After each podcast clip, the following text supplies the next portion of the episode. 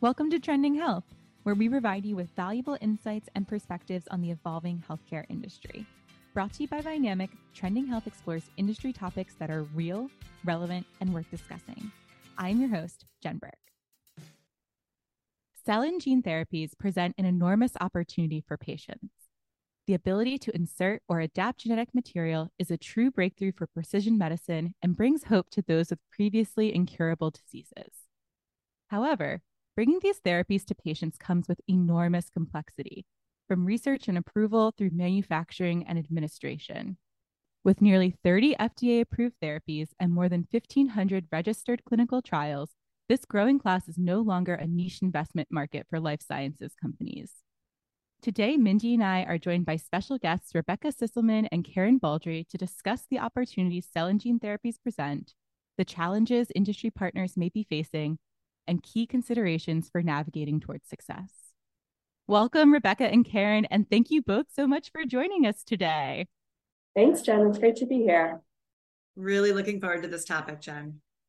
Okay, so fair warning for the sake of brevity, I'm probably going to be calling cell and gene therapy CGT a lot during this episode because it is a bit of a mouthful. Rebecca, let's start with a sense of the overall CGT market. What are we seeing when it comes to cell and gene therapies? Even though it may seem like only a few of the approved therapies are making it to patients, more on that later, CGT is definitely still considered a growth market for life sciences organizations. The CGT market is already worth billions of dollars and growing, with about 50 launches expected in 2024. In fact, to address the influx of submissions, the FDA's Center for Biologics Evaluation and Research actually established a new super office earlier this year. We can't emphasize enough how big of a deal it is that the FDA's CBER unit actually created this super office. I think it is representative, right, of the volume and the velocity that we're expecting to see in terms of growth in cell and gene therapy, and also highlights some of the unique qualities and complexities associated with these types of therapies because they're really, really different from anything that's come before. And so there are a ton of considerations for the regulatory approval process when it comes to taking these therapies and actually approving them. Right, Mindy. And on top of that, there's a huge diversity in disease targets for CGTs. We've seen recent progress in the rare disease spaces like beta thalassemia or Duchenne's muscular dystrophy. But we've also seen estimates of CGTs having the potential to replace, I've heard one estimate 70% of oncology drugs. And we're seeing the pipeline include candidates for things like solid tumors and even type 1 diabetes. So this is going to be huge for patients, not only for rare disease patients, who have, of course, been underserved for so long, but all patients, especially when we start talking about things like truly curative therapies. Okay, now I'm really excited, and I get why the industry is too. When we talk about the opportunity and the potential, not just in the rare disease market, but for broader patient populations as well, and just the sheer volume and diversity we're expecting in the space makes it a really exciting time.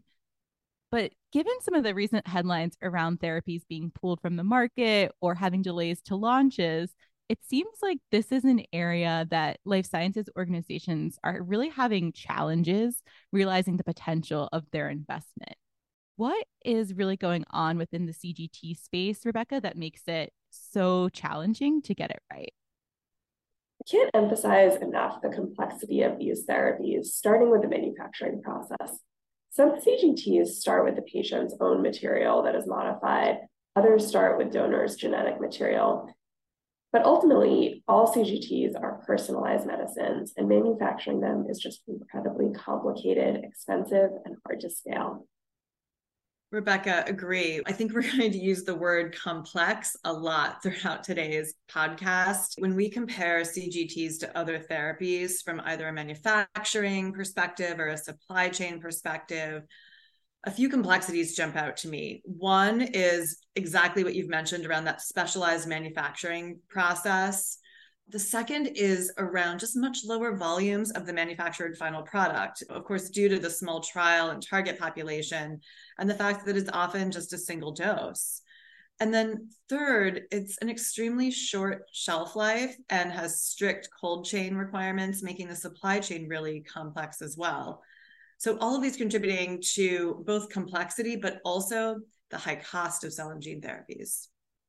Karen, we were talking about this offline, and I was saying, you know, when I think about cell and gene therapies, I think about the challenge that cell and gene therapies provide to the entire system, right? And like really challenging the status quo of how we have traditionally thought about therapies. I look more specifically at the reimbursement side of things because y'all know I like to geek out on that. But I would say when we look at our current payer system, it is not well suited to accommodate these types of single dose or multi dose therapies where the long term treatment efficacy, the risk benefit ratios, and the safety still remain very uncertain. So it's almost like a short term investment for the long term benefit. And that's where I think the payer system really struggles.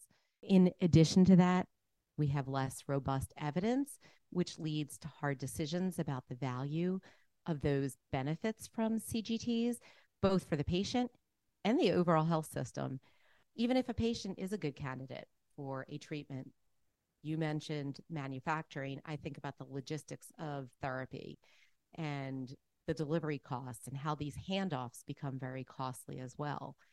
And as I mentioned before, you know, I think payers just haven't really caught up with the developments of CGT and are really struggling to figure out what that return on investment will be and how their policies need to be adjusted to mirror how the science is moving. And this all results in hurdles along the way and potentially even barriers to things like patient access. Right, Mindy. In addition to access, let's back it up to thinking about the approval process. Efficacy still remains a central challenge to approving CGTs. Uh, the good news is the FDA has authorized expedited approval programs. So things like fast track and breakthrough therapy and RMAT, so regenerative medicine advanced therapy and priority review designations. That's the good news. But due to the long term nature of CGTs, and especially those that are aiming to prove they're curative in the long term, it's complicated. It's complicated to generate that real world evidence and really getting a control group over that long term. There's some ethical questions that the industry is really facing there. And Karen, even in the best case scenario where therapy is approved and reimbursed, the experience is still enormously complex for patients. It entails numerous phases of planning from diagnostic testing to treatment selection and enrollment, often traveling to a treatment center since not all health systems are set up to deliver these treatments pre-treatment prep and then that long-term monitoring is key. Karen joked about starting a complex counter for the episode. I'm not quite sure where we are yet, but listening to you, you all talk about the challenges within the cell and gene therapy space, I'm really feeling like we need almost like a bigger word or a more complex word than complex to really describe what it takes to be successful in the cell and gene therapy market. Karen, as the head of our life sciences sector, where do you really see our partners going from here? Based on the numbers we discussed at the top of the episode, it feels like the CGT train is full steam ahead. So, what can organizations be thinking about to really help them maximize their chance for success? The thing that comes to mind for me, based on conversations with our life sciences clients who are working in this area, they're thinking about, as we've discussed already, manufacturing, supply chain optimization, of course, market access, patient experience, and then their overall approach to commercialization. From a supply chain perspective, it's all about just in time production to limit inefficiencies given the patient's specific treatments and individual needs. Strong forecasting of demand and production timelines will be critical to increase efficiency. And I would say from an access perspective, some of the work that we've partnered with clients on is really teeing up and looking through innovative reimbursement methods, things like outcomes based payments, value based payments over time, like really working closely with payers and sites upfront to identify what those optimal payment models are because these are big expensive drugs and as a result creativity needs to come into play when you think about how the system is going to be able to afford them. Agree, Mindy. That's such a focus of conversations across CGT. One thing I don't think is talked about enough is the importance of the overall commercialization strategy and the related operating model. It's a big decision for the cell and gene therapy companies that are so focused on R&D and then maybe on manufacturing. They also need to decide how they're going to commercialize. Do they do it themselves? Do they find a partner?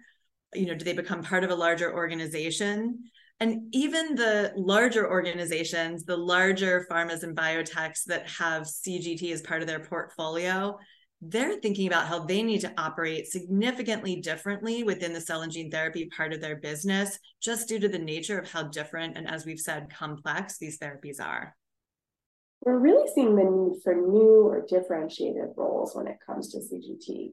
The extended CGT patient journey that I mentioned earlier requires robust patient services and infrastructure. The intricate handoffs between the manufacturer and the site of care requires extensive coordination.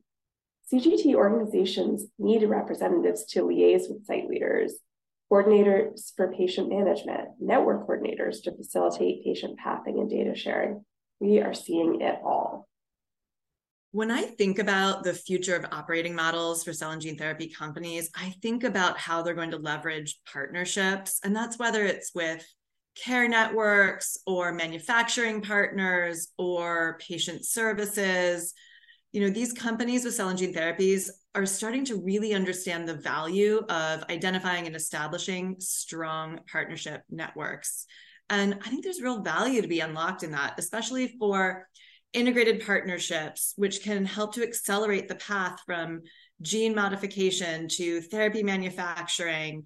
And it just helps with communications are more effective across the value chain. Timelines are shortened as a result of greater transparency. There are shared systems and technology and processes and data, and that can really help to reduce bottlenecks and eliminate barriers. And at the end of the day, really helps to improve the patient journey. But candidly, that level of integration can be really hard to achieve. I completely agree, Karen.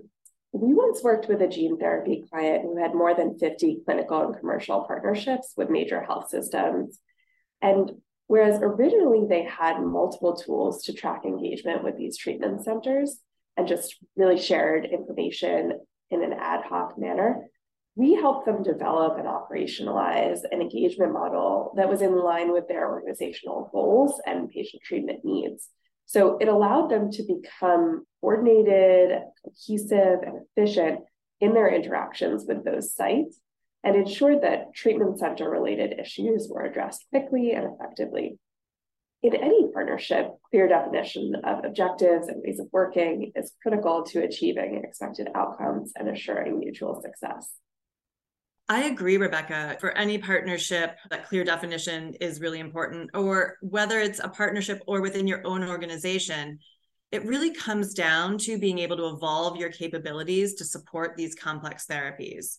And we've talked about manufacturing and patient services as two areas that need to operate differently in CGT, but also looking more broadly across other functions like medical affairs they need to evolve to address very specific scientific and real world evidence needs.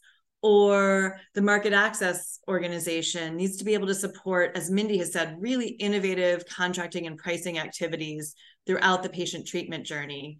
Or even the commercial organization needs to be ready to engage with a much more diverse set of internal and external customers. And that looks very different than other therapies outside of CGT while we spent a lot of time talking about life sciences, part of the success in cell and gene therapy will be that the system as a whole is able to orient towards these new, novel, sophisticated types of products that can really challenge the status quo of the system from a perspective of a provider or a health system, right? Some of the challenges that they're facing around this is making sure that they understand the financing element of this. This is not a buy and bill type of model that they can easily carry the risk if a patient doesn't show up or a patient cannot actually receive the therapy.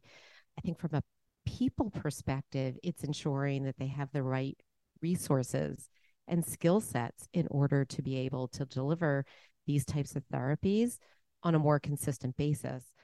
From a payer perspective, I think payers are really grappling with the spreading of risk and how do you handle covering these types of therapies and what it might mean to the budget that you've set for your patient population or your member population.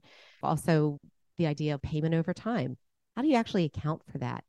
How do you qualify and determine what a failure may look like where a payer puts themselves in a position of actually being able to reap a payback if a member that they had didn't succeed on therapy? These are very, very detailed challenges that we didn't go into in this episode, but I do think they're very real. And it's part of why we started the top of the episode talking about life sciences getting it right. But the entire system has to get it right in order for these to be really effective and ultimately benefit the patient, which we continue to talk about that in every episode is that healthcare should be derived, right, and structured to be able to deliver the right care to the right person at the right time. And I think this is such a growth area where we're still going to see some highs and hurdles across the health system, not only with life sciences as they try to create these great therapies and bring them out to the market. I think that's such a great point, Mindy, where these therapies are really pushing boundaries across the system, not only for life sciences organizations, but also for payers, also for health providers. And that's something that life sciences organizations are going to have to factor into their commercialization plans and really have a clear understanding of how they can be the best partners to work across the system to bring these therapies to patients. Thank you so much, Karen and Rebecca, for joining us today and walking us through some of the opportunities and complexities within this evolving space. For our listeners who are interested in learning more about the work Vynamic has done in cell and gene therapy, check out the links in our show notes and look for a new case study coming next month. Thank you for tuning in to this episode of Trending Health. For links to resources discussed in the episode, to subscribe to the Trending Health podcast, and to explore if Vynamic can help your company manage ongoing healthcare industry change, visit trendinghealth.com. Tune into the next episode where we look forward to providing you with more insights on the healthcare industry.